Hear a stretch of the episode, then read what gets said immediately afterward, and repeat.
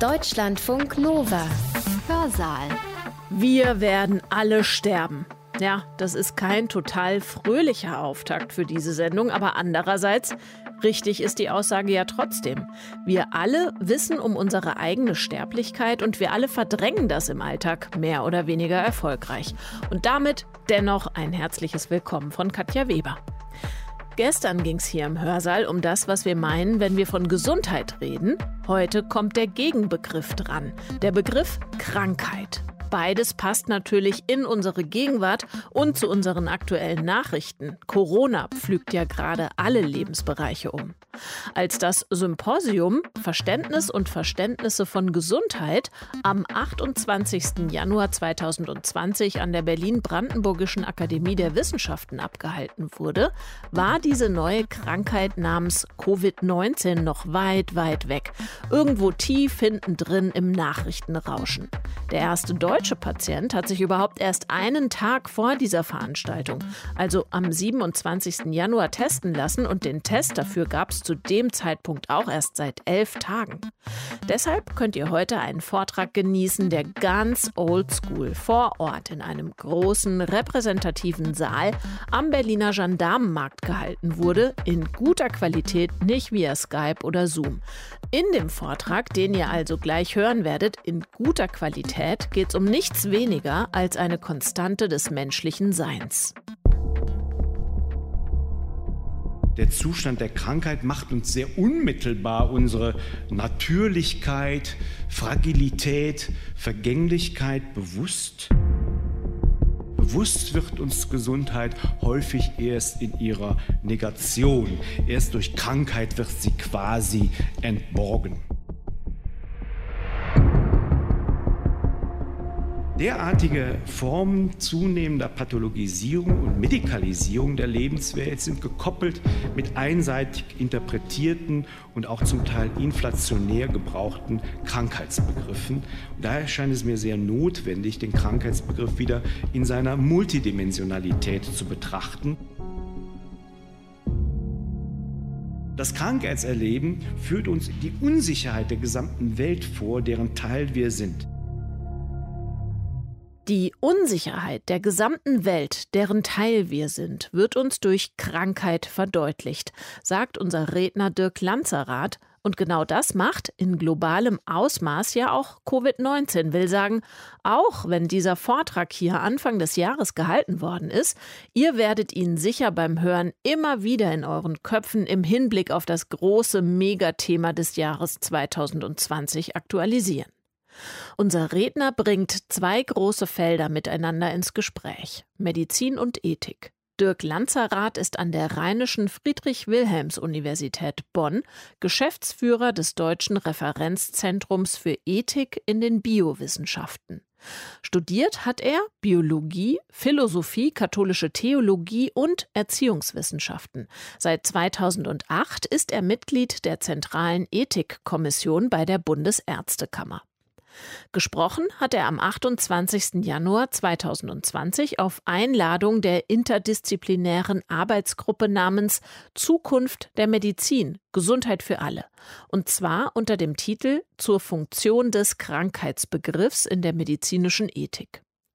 Vorneweg noch ein kleiner Hinweis: Dirk Lanzerath wird auch über die Pathologisierung von Trauer sprechen, nach dem Tod eines geliebten Menschen zum Beispiel.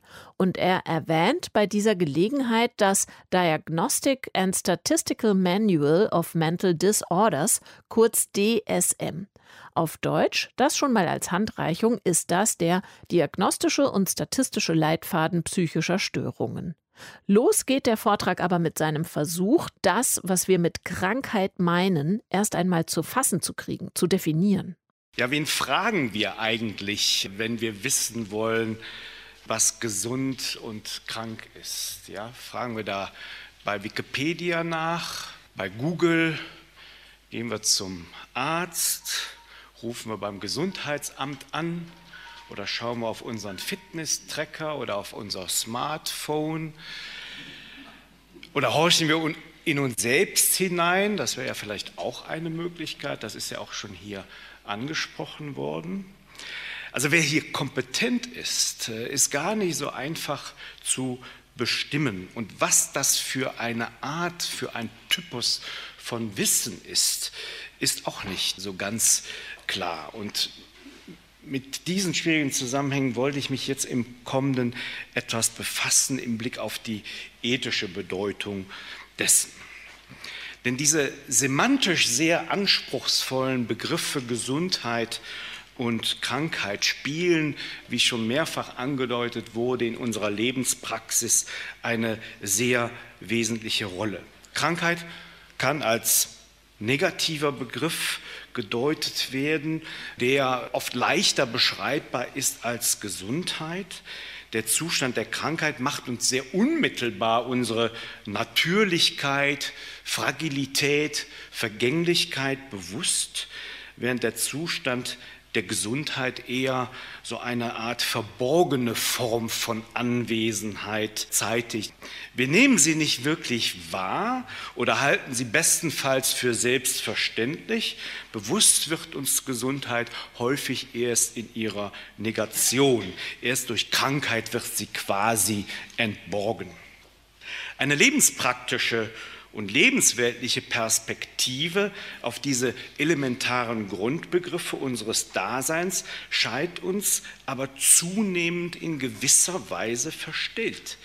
Denn es ist nicht mehr primär dieser unmittelbare, ursprüngliche, lebensweltliche Blick auf die Zustände unseres Körpers, der in der Moderne dominant ist. Vielmehr bestimmt ein neuer, datengesättigter, wesentlich naturwissenschaftlich geprägter und häufig auch als naturalistisch aufgefasster Blick einer naturwissenschaftlich arbeitenden Medizin unsere Vorstellung darüber, was denn den Inhalt dieser Grundbegriffe Gesundheit und Krankheit ausmacht. Eine naturwissenschaftliche Medizin scheint mehr und mehr eine Art Definitionsmacht, nicht nur darüber zu beanspruchen, was einzelne Krankheiten als körperliche oder mentale Dysfunktionalitäten ausmachen und wie ihre empirischen Parameter zu beschreiben sind, sondern auch über unsere umfänglichen Auffassungen und Einordnungen von Krankheit und Gesundheit und was diese Zustände im gesellschaftlichen Zusammenhängen und in Bezug auf unsere Lebensentwürfe bedeuten. Dabei hatte schon der Arzt und Philosoph Karl Jaspers vor rund 70, 80 Jahren bemerkt, was gesund und was krank im Allgemeinen bedeutet. Darüber zerbricht sich der Mediziner am wenigsten den Kopf. Die Bedeutung von Gesundheit und Krankheit ist wohl umfangreicher als das, was der medizinwissenschaftliche Zugriff gestattet.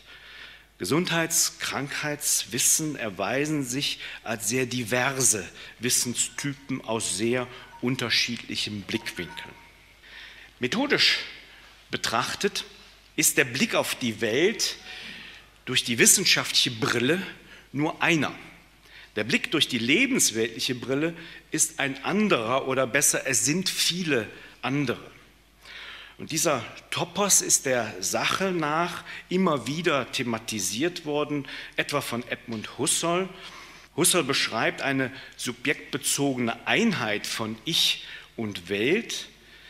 Hierin wird für ihn der Begriff der Lebenswelt zu einem zentralen Begriff, der die natürlichen Einstellungen des Menschen in einem vortheoretischen und noch unhinterfragten Zugang zur Welt kennzeichnet. Die Lebenswelt, so schreibt er, ist die Welt der natürlichen Einstellungen, die Welt, in der wir leben, denken, wirken und schaffen.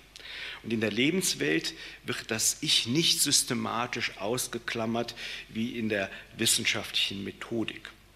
Husserl versucht in seinem philosophischen Programm des frühen 20. Jahrhunderts die Entfremdungserscheinungen zwischen Mensch und Welt, die sich gerade durch die Methoden der Naturwissenschaften sowie durch ihre wirtschaftlichen und technischen Anwendungen ausbreiten, zu verringern. Denn die Wissenschaften befassen sich eben nicht mit der entscheidenden Frage, wer ist der Mensch denn eigentlich und welchen Sinn seine Existenz hat. Husserl bezeichnet dies als Krise auch des Wissenschaftsbegriffs. Tatsachenwissenschaften schaffen eben nur Tatsachenmenschen. Und das ist gemeint als Reaktion zu den Entfremdungserscheinungen und gegen eine bestimmte Form von Wissenschaftsgläubigkeit. Und ihm geht es überhaupt nicht darum, in irgendeiner Weise wissenschaftliches Denken und Arbeiten zu dekreditieren oder als schädlich aufzufassen oder es gar zu negieren, sondern es geht ihm vielmehr darum, das wissenschaftliche Wissen adäquat in die Lebenswelt zu integrieren, es gerade zu rücken und das wissenschaftliche Wissen nicht für die Lebenswelt selbst zu halten. Und da gerade die Naturwissenschaften und eine naturwissenschaftlich arbeitende Medizin notwendigerweise methodisch fragmentiert und reduktiv arbeiten muss, besteht immer die Gefahr, das Teil für das Ganze zu nehmen. Und daraus erwachsen sehr unterschiedliche Deutungsansprüche, so auch in Bezug darauf, was wir denn unter gesund und krank meinen. Und diese Deutungsansprüche, das sind ja nicht nur theoretische Verständnisse, die irgendetwas interpretieren, sondern es hat Konsequenzen für unser Handeln. Es sind letztlich praktische Begriffe, um die es hier geht. Und zu dieser Deutungsdimension gehört es eben auch, dass man den Begriffen Gesundheit, Krankheit eine nicht nur beigeordnete, sondern zentrale, wesentliche, praktisch normative Dimension einräumt und sie nicht auf ihre biologische Funktion bzw. Dysfunktion ansieht. Dies wird vor allen Dingen dann deutlich, wenn sich aus der Zuordnung von dysfunktionalen Zuständen zum Krankheitsbegriff unmittelbare Handlungsoptionen ergeben, die sich nicht einfach auf eine Kapitelerweiterung von medizinischen Lehrbüchern beschränken, sondern zu persönlichen und gesellschaftlichen Veränderungen führen. Denn diese Seite von Krankheit und Gesundheit reflektiert nicht nur medizinische Fortentwicklungen, sondern auch normative Einstellungen in Wissenschaft und in Gesellschaft. So hat etwa die immer wieder modifizierte Einordnung des Zustands der Trauer im Klassifikationssystem des amerikanischen Diagnostischen und Statistischen Handbuchs psychischer Störungen, DSM, stets für Debatten gesorgt, sowohl in den Fachdisziplinen als auch in der Gesellschaft. Denn es versteht sich zunächst mal nicht von selbst, Trauer mit Krankheit in Verbindung zu bringen. Wenngleich sich eine langfristige Trauerreaktion durchaus in Form einer Depression manifestieren kann, ist die Trauer selbst für gewöhnlich nicht als Krankheit einzustufen.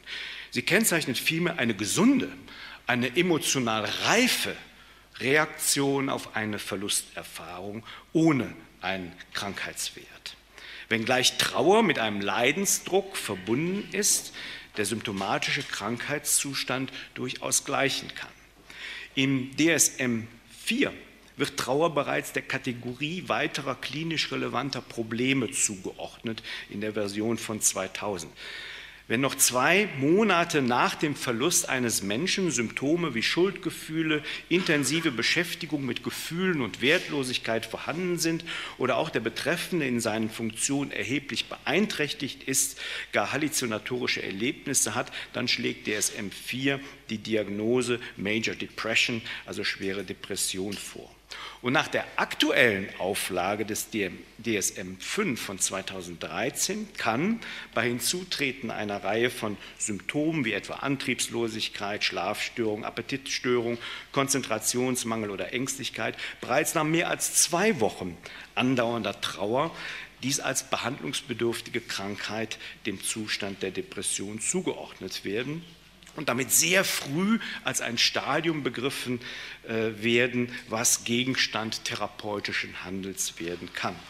Wenngleich sich der DSM-5, das muss man fairerweise sagen, darum bemüht, Trauer nicht generell als Krankheit zu verstehen, sich von einer schweren Depression zu trennen und beide Zustände möglicherweise als koexistent auch zu betrachten, suggeriert das Diagnose- und Klassifikationssystem schon durch die Verkürzung der Zeiträume, dass Trauer die Konnotation von Krankheit oder Dysfunktion erhält und damit ein zentraler menschlicher Emotionsausdruck pathologisiert wird, wenn er zu lange andauert. Traditionell kennt etwa die katholische Kirche das Sechswochenamt oder das Jahrgedächtnis. In der Rechtsgeschichte kennen wir das Trauerjahr. Und das sind Hinweise, dass man Trauerzeit durchaus auch in der modernen Gesellschaft noch ernst nehmen kann. Und in der kritischen Diskussion hierüber wird überhaupt nicht in Abrede gestellt, dass Trauer auch krank machen kann und Therapie durchaus ab einem bestimmten Stadium sinnvoll und notwendig ist. Es gibt aber die Tendenz, Emotionen in bestimmten Formen zu pathologisieren, nicht mehr aushalten zu wollen und es so anstellen zu wollen, dass der Betreffende in der Gesellschaft normal wieder funktioniert. Und das ist eine Änderung in dem Verhältnis zwischen dem, was wir bislang als krank und gesund empfunden haben und in welche gesellschaftliche Situation wir nun hineintreten. Ein durchaus ähnliches Problem sehen wir in der Debatte um das Aufmerksamkeitsdefizit, um die Aufmerksamkeitsdefizit-Hyperaktivitätsstörung ADHS. Das sind auch sehr schwierige Sprachspiele, wie wir lebensweltliche Probleme welcher wissenschaftlichen Disziplin eigentlich zuordnen. Ja, ist ein solches Symptom tatsächlich immer als Krankheit einzustufen? Ist die Diagnose im Einzelfall korrekt? Kann jeder Fall mit Ritalin behandelt werden oder haben wir es nicht vielmehr mit einem sozialen Phänomen zu tun, was auf Defizite im familiären Rahmen oder Defizite in westlichen Erziehungssystemen und Schulsystemen hinweist? Dass hier ein Problem vorliegt, das wird von keiner Seite, glaube ich, bestritten. Aber wie es einzuschätzen ist, wie es anzugehen ist, ob biochemisch, systemisch, tiefenpsychologisch, schulpolitisch, wie auch immer, das ist eben hoch umstritten und es wird auf den Rücken der Betroffenen ausgetragen. Und dies gilt nicht zuletzt deshalb, weil die verschiedenen Ansätze für die lebensweltlich Beteiligten sehr unterschiedliche Konsequenzen haben, sowohl hinsichtlich der Ursachenanalyse als auch hinsichtlich des Umgangs mit dem zur Disposition stehenden Zustand. Und die Fragmentierung der Wissenschaften in Einzeldisziplinen verträgt sich nur sehr schwer mit der geforderten lebensweltlichen Einheit. Denn wenn man es als biochemisches Problem darstellt, dann haben Lehrer und Eltern ein Problem los, aber es ist nicht wirklich adäquat angegangen. Und derartige Formen zunehmender Pathologisierung und Medikalisierung der Lebenswelt sind gekoppelt mit einseitig interpretierten und auch zum Teil inflationär gebrauchten Krankheitsbegriffen. Und daher scheint es mir sehr notwendig, den Krankheitsbegriff wieder in seiner Multidimensionalität zu betrachten und seine internen Konstitutionsverhältnisse zu klären. Die naturwissenschaftliche Perspektive ist für das Verständnis von Krankheit eine sehr bedeutende. Aber was macht Naturwissenschaft? Sie generiert Daten durch quantitative Analysen in definierten Bereichen, indem moderne empirische Wissenschaften Daten digital aufbereiten, produzieren sie immer neue Modelle, ob das jetzt Klimamodelle sind, Finanzmodelle, Wirtschaftsmodelle, Krankheitsmodelle, Organismenmodelle. Sie versuchen, ein Abbild einer neuen Lebenswirklichkeit darzustellen. Es soll etwas bedeuten, so ein Modell, und es soll nicht nur etwas bedeuten, sondern es soll auch etwas vorhersagen, wie etwas in Zukunft aussehen wird. Wir kennen das von den Klimamodellen, Wettervorhersagen und so weiter. Und es soll uns auch zum Handeln anleiten. Und was dann passiert, ist Folgendes. Wir haben diese Prozesse eigentlich schon längst akzeptiert. Und mit der Mathematisierung und der Digitalisierung, die ja nicht nur wissenschaftsintern erfolgt, sondern auch auf lebensweltlich sehr bedeutende Szenarien übergreift, beginnt die moderne Gesellschaft, sich selbst hinsichtlich der Weltdeutung und der Weltaneignung zu entmachten. Sie wird ja selber zum hypothetischen Modell. Und das wird von Algorithmen errechnet, die wirkmächtig eine neue Realität darstellen, die zur Verabredung in einem wissenschaftlichen Weltbild als gerechtfertigt erscheinen.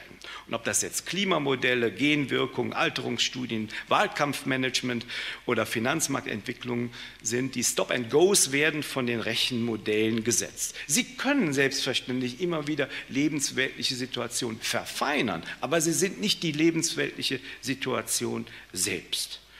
Und durch die Szenarien, durch die Verselbstständigung der Szenarien und Modelle werden wir häufig nur noch zu Beobachtern des Ganzen, dieser neu geschaffenen Zwischenwelten. Fast unmerklich wirken sich diese Szenarien auf unser soziales Handeln und unsere sozialen Räume aus. Wir werden digital darüber informiert, was uns das Internet zum Kaufen anrät.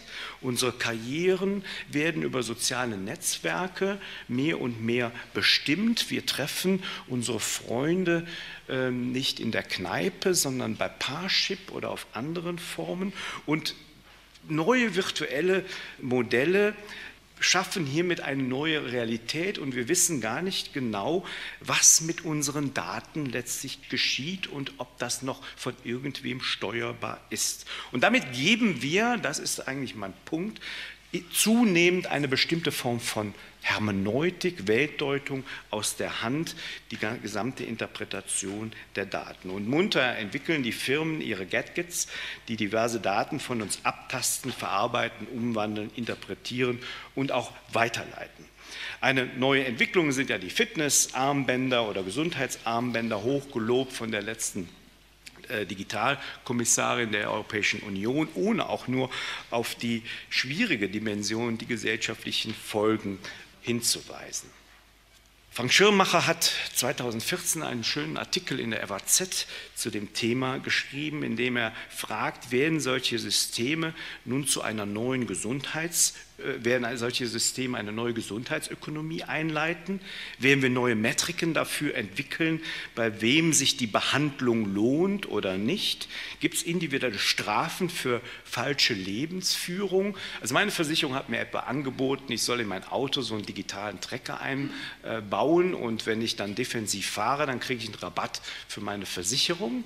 Ja, und das Gleiche gilt, wenn meine Versicherungsdaten an die Krankenkasse weitergeleitet werden. Also wenn ich regelmäßig jogge und der Blutdruck okay ist, dann kriege ich da einen Rabatt. Ich weiß nicht, wie das ist, wenn ich so 30 Jahre älter bin. Er fragt weiter, sind die schönen Armbänder nicht der Schlussstein der Quantifizierbarkeit des Einzelnen, der sich nun in nichts mehr vom Modell des Homo economicus unterscheidet, eines Wesen, das ausschließlich einer Effizienz- und Kontrolllogik gehorcht? Nun, der Run auf die Datenerhebungssysteme ist ungebrochen, und natürlich tragen sie, das muss man auch fairerweise sagen, viel Positives zur Gesundheitsentwicklung bei. Das ist keine Frage. Also wenn mein Smartphone mir sagt, Sie haben Ihre anvisierte Schrittzahl noch nicht erreicht, dann denke ich mir auch, ich sollte mich noch mal ein bisschen bewegen und mal wieder vom Schreibtisch aufstehen. Ja. Aber ich kann natürlich diese Information positiv für mich nutzen, aber je nachdem, wie die Technik aufgebaut ist, weiß ich nicht, wer alles noch von meinen Daten und meiner Faulheit so erfährt. Und ob die Handlungsaufforderung von Smartwatch und Smartphone nicht allmählich zu einer gesellschaftlichen Pflicht wird. Der Mensch, so scheint mir, ist auf dem besten Weg, die Hermeneutik seiner eigenen Lebenspraxis eingebettet in einen Sinnhorizont eines Lebensplans einzutauschen gegen die Automatismen algorithmischer Hermeneutik. Und daraus kann sich der Mensch eben nicht durch bessere Rechenmodelle, wie viele glauben, sondern nur durch kreativen Widerspruch befreien. Meiner eigenen Einschätzung nach, welche Rolle die Konzepte Krankheit und Gesundheit spielen, dann möchte ich insbesondere vom Erleben des Kranken, der Kranken selbst und von der Arzt-Patient-Beziehung ausgehen. Daten, Labordaten spielen eine ganz wesentliche Rolle, aber nicht die einzige. Die Bewertung eines Zustandes als Krankheit im Kontext der individuellen Lebensführung kann je nach Schwere der Krankheit den Betroffenen mit der Frage nach Sinn des Daseins konfrontieren. Es ist eine Konfrontation mit der eigenen kontingenten Existenzweise, die in dem Negativum des Krankseins auch viel Positives Positives erkennen lässt. Krankheit offenbart dem Menschen vielleicht viel mehr als andere Befindlichkeiten die Gleichzeitigkeit von der Identität und Nicht-Identität mit seinem Körper und Leib. Und das geht, glaube ich, durchaus in so eine gewisse phänomenologische Richtung, wie Sie eben dargestellt haben. Denn der Körper ist weder einfach Person, noch ist er einfach Sache. Er ist irgendetwas dazwischen. Und werde ich krank, so wird mir mein Körper fremd. Er ist es, der mich krank macht, und gleichzeitig bin ich es, der krank ist und der sich nicht so ohne weiteres vom Körper distanzieren kann. Das Leibliche ist ja auch nichts Fertiges, sondern entsteht neu, indem es sich verwirklicht. Das heißt, wie Plessner sagen würde, sich verkörpert. Verkörperung und Entkörperung wird dem Zustand von gesund und krank sehr deutlich symbolisiert. Sich gesund erhalten ist ein Modus der Verkörperung, krank werden ein Modus der Entkörperung.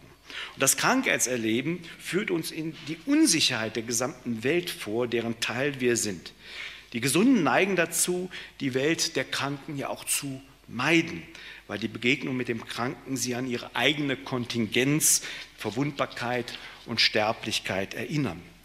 Besonders ernste Krankheiten lassen auf diesem Hintergrund Fragen aufkommen, die unsere Lebensgewohnheiten in Frage stellen. Warum ist das passiert? Habe ich einfach nur Pech gehabt oder habe ich mich falsch verhalten? Warum gerade jetzt? Warum ausgerechnet mir? Und die von uns gedachte Welt kann auf einmal in sich zusammenfallen. Ist alles sinnlos, ich habe etwas falsch gemacht und der Zustand ist eine Strafe hierfür. Historisch, da wurde ja auch schon darauf hingewiesen, sind Krankheiten in verschiedenen Kulturen ja sogar als Strafe Gottes oder der Götter aufgefasst worden. Krankheit kann aber auch in unserer modernen Gesellschaft für den Einzelnen zum Anlass der Gewissenserforschung und Ausgangspunkt für Sinnsuche und Sinnfindung werden. Das ganze Leben kann durch Krankheitserfahrung zu einer Änderung der Rangordnung unserer Lebensziele führen. Mir ist zunächst wichtig, als Zwischenergebnis vor meinem Schlussteil festzuhalten, dass weder naturalistische Zugänge zur Krankheit, der diese nur als biologische Dysfunktion betrachtet, noch konventionalistische Zugänge zur Krankheit und Gesundheit, die das als komplettes gesellschaftliches Konstrukt betrachten, befriedigend Auskunft darüber geben können, was denn Krankheit oder Gesundheit tatsächlich wäre. Ich selbst halte den Krankheitsbegriff eher für einen praktischen Begriff, einen Handlungsbegriff, der mit dem Erleben der kranken Person beginnt und in einem gesunden Arzt-Patient-Verhältnis verfeinert wird und dem auch gerungen wird und dort ganze Handlungskaskaden auslösen kann. Ja, also wenn ich heute Morgen angerufen hätte, ich bin krank, dann wäre das als entschuldbar sicherlich durchgegangen. Ja, wenn ich gesagt hätte, ich möchte mich lieber mit meinem Kumpel zum Frühschoppen treffen, dann sicherlich nicht. Also diese Handlung hat ja auch eine normative Dimension, die etwas mit Akzeptabilität und Nicht-Akzeptabilität zu tun hat. Die Kommunikation zwischen Arzt und Patient sollte es dem Patienten ermöglichen, seinen Krankheitszustand besser zu verstehen. Der Patient verlangt damit aber in erster Linie nicht nach wissenschaftlichen Erklärungen physischer Symptome, sondern er möchte auch die persönliche Situation verstehen, die sein Kranksein ausmacht. Der Kommunikationsprozess drückt die Bedeutung der Krankheit im Kontext der spezifisch biografischen Situation des Patienten aus. Und die Aufgabe hier ist also offensichtlich eine Kontextualisierung der wissenschaftlichen Daten und nicht einfach die Daten selbst als das Phänomen anzusehen. Auch hier ist die Digitalisierung eine große Herausforderung für beide Seiten, denn der moderne Mensch hat oft vor dem Arztbesuch schon im Internet über seine Symptome und mögliche Therapien sich ausreichend informiert. Und dies jetzt wieder einzuordnen, einzufangen, aber auch ernst zu nehmen, ist Aufgabe im ärztlichen Gespräch. Und das Internet ersetzt nicht den Arzt, sondern sollte eben zur Patienteneinsicht gehören. Und für eine funktionierende Kommunikation zwischen Arzt und Patient sind eben nicht nur die Tugenden des Arztes, sondern auch die Tugenden der Patienten einzufordern. Denn ohne den Willen zur Genesung nützen die Anstrengungen des Arztes wenig. Das hatten Sie ja auch eben schon in den Bemerkungen angesprochen. Und so entwickelt sich in der kommunikativen Praxis zwischen Patient und Arzt das, was ich praktischen Handlungsbegriff nenne, also ein Handlungsbegriff, der auf beiden Seiten bestimmte praktische Erwartungen auslöst. Und im Dialog zeigen sich dann gegenseitige Verantwortlichkeit und Solidarität. Und das Handeln mit dem anderen und an dem anderen beginnt dann nicht erst mit dem physischen Akt, sondern bereits mit der Sprachform, mit der Art der Kommunikation, die völlig unterbewertet und meines Erachtens auch völlig falsch honoriert wird im pekuniären Sinne. Dazu gehört nicht nur der vertrauliche Umgang mit allen erhobenen Daten und die Schweigepflicht des Arztes, sondern auch ein grundsätzliches Vertrauen, das aber nur dann vorausgesetzt werden kann, wenn ärztliches Handeln sich an wohl definierten Zielen orientiert. Und gerade hier passiert auch wieder etwas Neues in unserer Gesellschaft, wo die eindeutige Zuordnung von Medizin zu Krankheit und Gesundheit irgendwie aufgelöst zu werden scheint. Traditionell ist nämlich dieses Verhältnis der Medizin zum praktischen Gesundheits- und Krankheitsbegriff, irgendjemand hat eben auch von Legitimation gesprochen, die Legitimation, die der Arzt hat zu handeln, wenn es um Krankheiten geht. Hier scheint sich irgendetwas neu zu tun, denn es gibt einen fundamentalen Strukturwandel in Gesellschaft und Medizin, der zu erheblichen Konsequenzen für unser Verständnis von Krankheit und Gesundheit führt. Ja, diese traditionellen Ziele, Heilung, Prävention, Linderung, alles, was mit dem Krankheitsbegriff zu tun hat, die werden nun von erweiterten Handlungsmöglichkeiten der modernen Medizin eben in Form neuer Zielsetzungen ergänzt oder gar ersetzt. Zunehmend wird die medizintechnische Machbarkeit, insofern sie finanzierbar ist, in den Mittelpunkt der Überlegungen gestellt. Und damit würde aber die Medizin eher zu einer Art Anthropotechnik. Und das Bestreben der Menschen, ihre Leistung immer weiter steigern zu wollen, alte Grenzen zu überschreiten und in diesem Prozess auch die eigene Gesundheit mit einzubeziehen, führt seit der Aufklärung zu jener Vorstellung, die davon ausgeht, dass potenziell keine Grenzen mehr für das menschliche Handeln bestehen.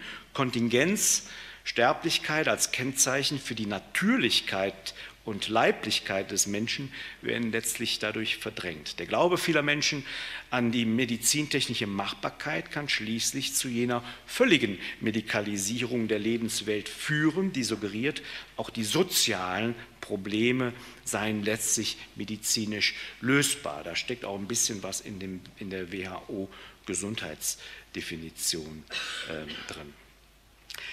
Der naturwissenschaftliche Einfluss auf die Medizin, der ja in seiner positiven Wirkung überhaupt nicht in Frage gestellt werden soll, aber der zur Annahme verleitet, Medizin sei einfach eine angewandte Naturwissenschaft, löst die traditionelle ärztliche Teleologie auf. Ja, also Geschichtswissenschaft ist ja auch nicht angewandte Siegelkunde. Ne?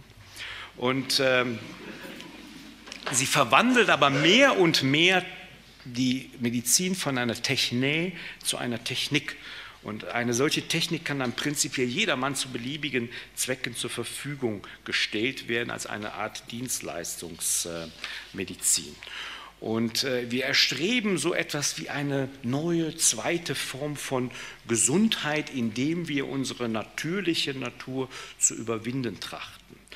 Und das wachsende Wissen um physische und psychische Zustände des Menschen suggeriert, man könne zur Steigerung der Lebensqualität mit Hilfe von konventionellen und chirurgischen Eingriffen, aber auch genetischen Manipulationen oder Medikamenten langfristig den perfekten Menschen schaffen.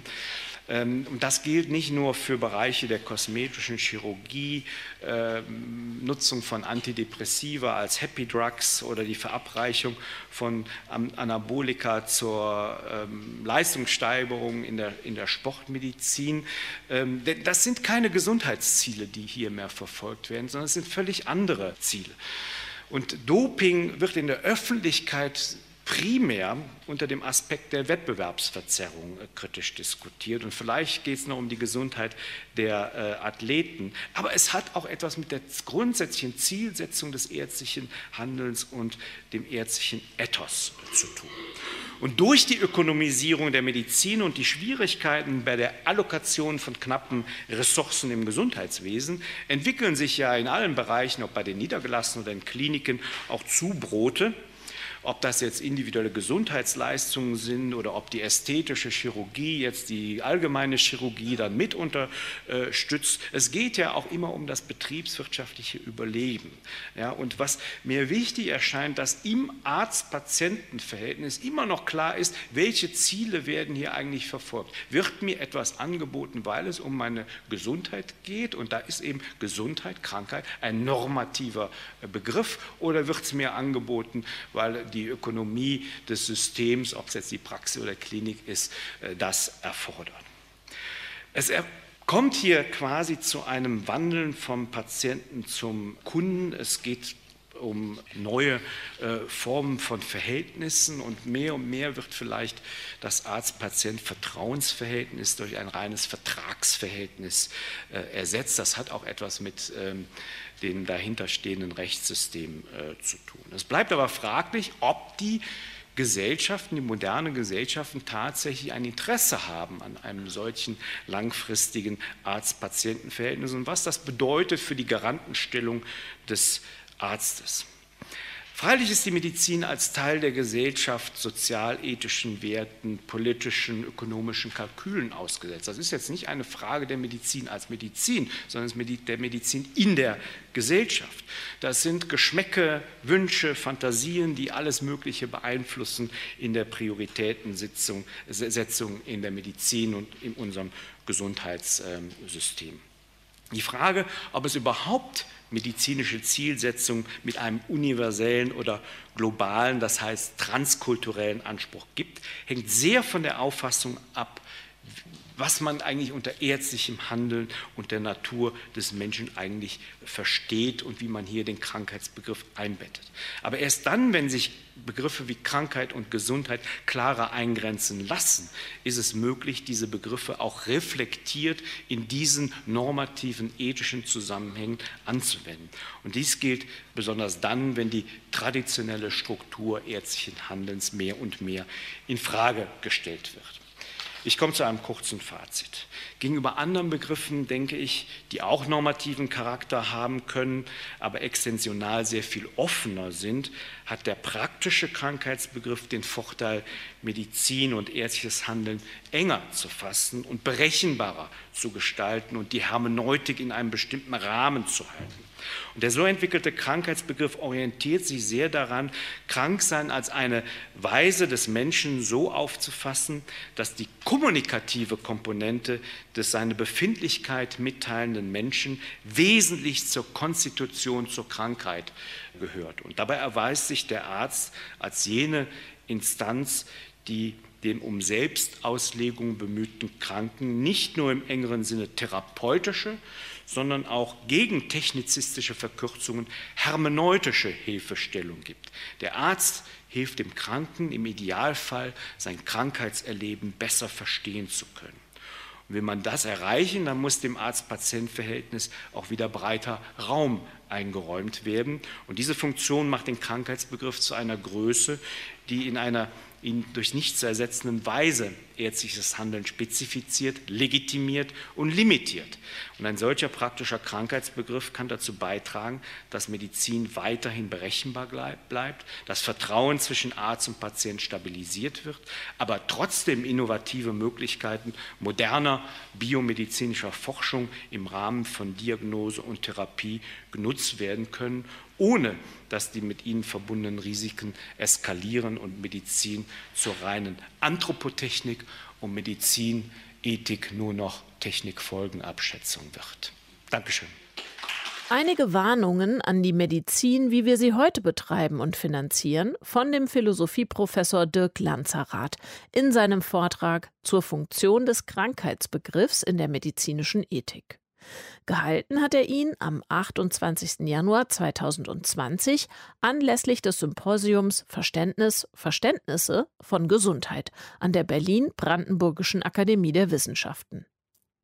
Falls ihr unseren gestrigen Hörsaal verpasst haben solltet, darin entwickelt der Medizinhistoriker Philipp van der Eyck, was in der Antike als Gesundheit verstanden worden ist und inwieweit unsere Definition heute sich aus diesem antiken Verständnis speist.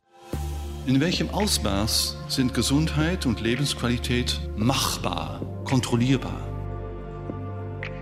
In diesem Vortrag möchte ich Sie zu den Wurzeln dieses Denkens zurückführen, zu den Wurzeln unserer medizinischen Wissenschaft, nämlich zum antiken Denken über Gesundheit von Leib und Seele.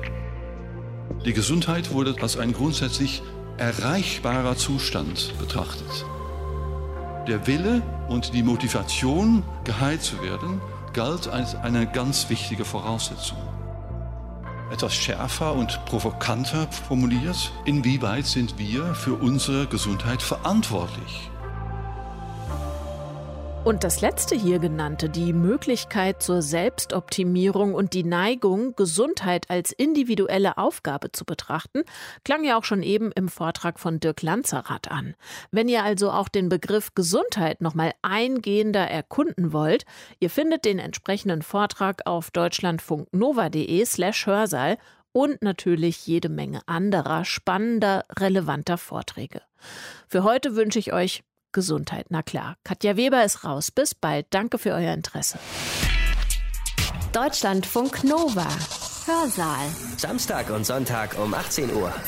Mehr auf deutschlandfunknova.de.